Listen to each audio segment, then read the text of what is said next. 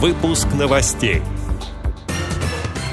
Минтруд предлагает увеличить объем услуг сурдоперевода для людей с инвалидностью по слуху.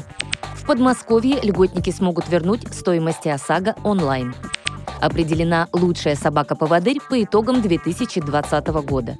В Ярославле завершился чемпионат России по армрестлингу среди незрячих. Далее об этом подробнее в студии Ярославна Буслакова. Здравствуйте. Минтруд предлагает увеличить объем услуг сурдоперевода до 84 часов. Согласно проекту, изменения вступят в силу с 2022 года. По требованию президента Владимира Путина данный вопрос проработан со Всероссийским обществом глухих и с Ассоциацией переводчиков жестового языка. Отмечу, что сегодня норматив составляет 40 часов. Такое время было утверждено для людей с инвалидностью по слуху еще в советские годы, пишет ТАСС. Подмосковье люди с инвалидностью и родители детей-инвалидов смогут вернуть стоимость ОСАГО онлайн. Ранее для получения данной услуги нужно было дважды посещать МФЦ. Теперь достаточно оформить компенсацию на портале государственных и муниципальных услуг Московской области, а затем прийти в многофункциональный центр для сверки документов. Заявление на возврат подается до 1 декабря текущего года. Услуга предоставляется в течение 10 рабочих дней. Компенсация по договору ОСАГО будет выплачена в полном объеме.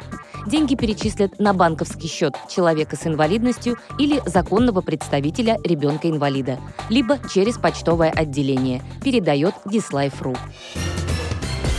Определена лучшая собака-поводырь по итогам 2020 года. Им стал лабрадор Честер и его владелица Светлана Телицына. Они получили памятную награду с надписью «За тандем собаки и человека, дающий людям с инвалидностью пример силы и свободы и за создание клуба владельцев собак-проводников Москвы «Мудрый пес». Объединение хозяев четвероногих московского региона было создано во время ограничительных мер – Незрячие люди поддерживали друг друга, создавая комфортное и доступное городское пространство. Сообщила радиовоз заместитель директора учебно-кинологического центра «Собаки-помощники инвалидов» Элина Пачуева. В Ярославле завершился чемпионат России по армрестлингу среди незрячих. В мероприятии участвовали представители 13 регионов страны. С большим отрывом первое место заняла сборная Республики Дагестан, набрав 158 очков. Серебро у хозяев соревнования.